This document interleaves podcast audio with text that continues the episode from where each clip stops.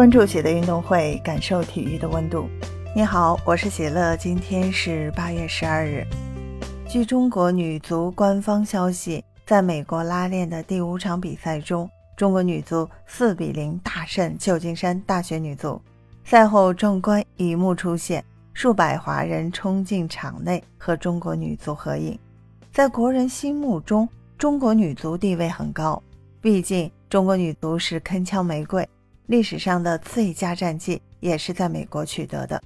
一九九九年，在女足世界杯，中国女足在美国拿到亚军，决赛中点球大战不敌东道主美国队。此役，中国女足的对手是一支美国大学生队，双方的实力不在一个级别。上半场，张睿远射破门，帮助中国女足打破僵局，一比零。随后，王晓雪利用角球机会门前捅射入网。二比零，上半场结束。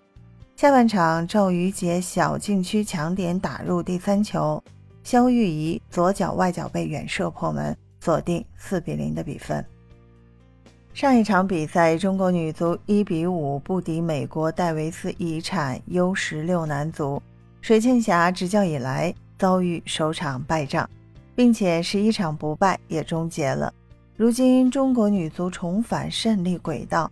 可以看出，男足和女足在对抗和体能方面还是有明显差距。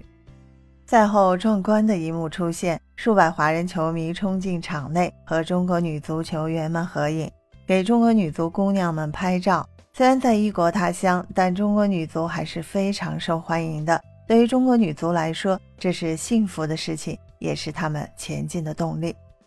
现在，中国女足又开始赢球了。并且王霜也开启了留洋生涯，他将在美国大联盟效力一年半时间，希望提升自己，帮助中国女足。可以说，中国女足是好消息不断。中国女足如今的备战目标都是在为2023年做准备。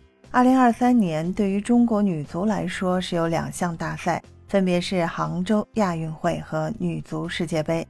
女足最新排名，中国女足位居世界第十六，亚洲第四。分享体坛热点，感受体育魅力。今天的内容你有什么想说的？欢迎在评论区给我留言。感谢收听喜乐运动会，也欢迎您的转发、点赞和订阅。我们下期节目见。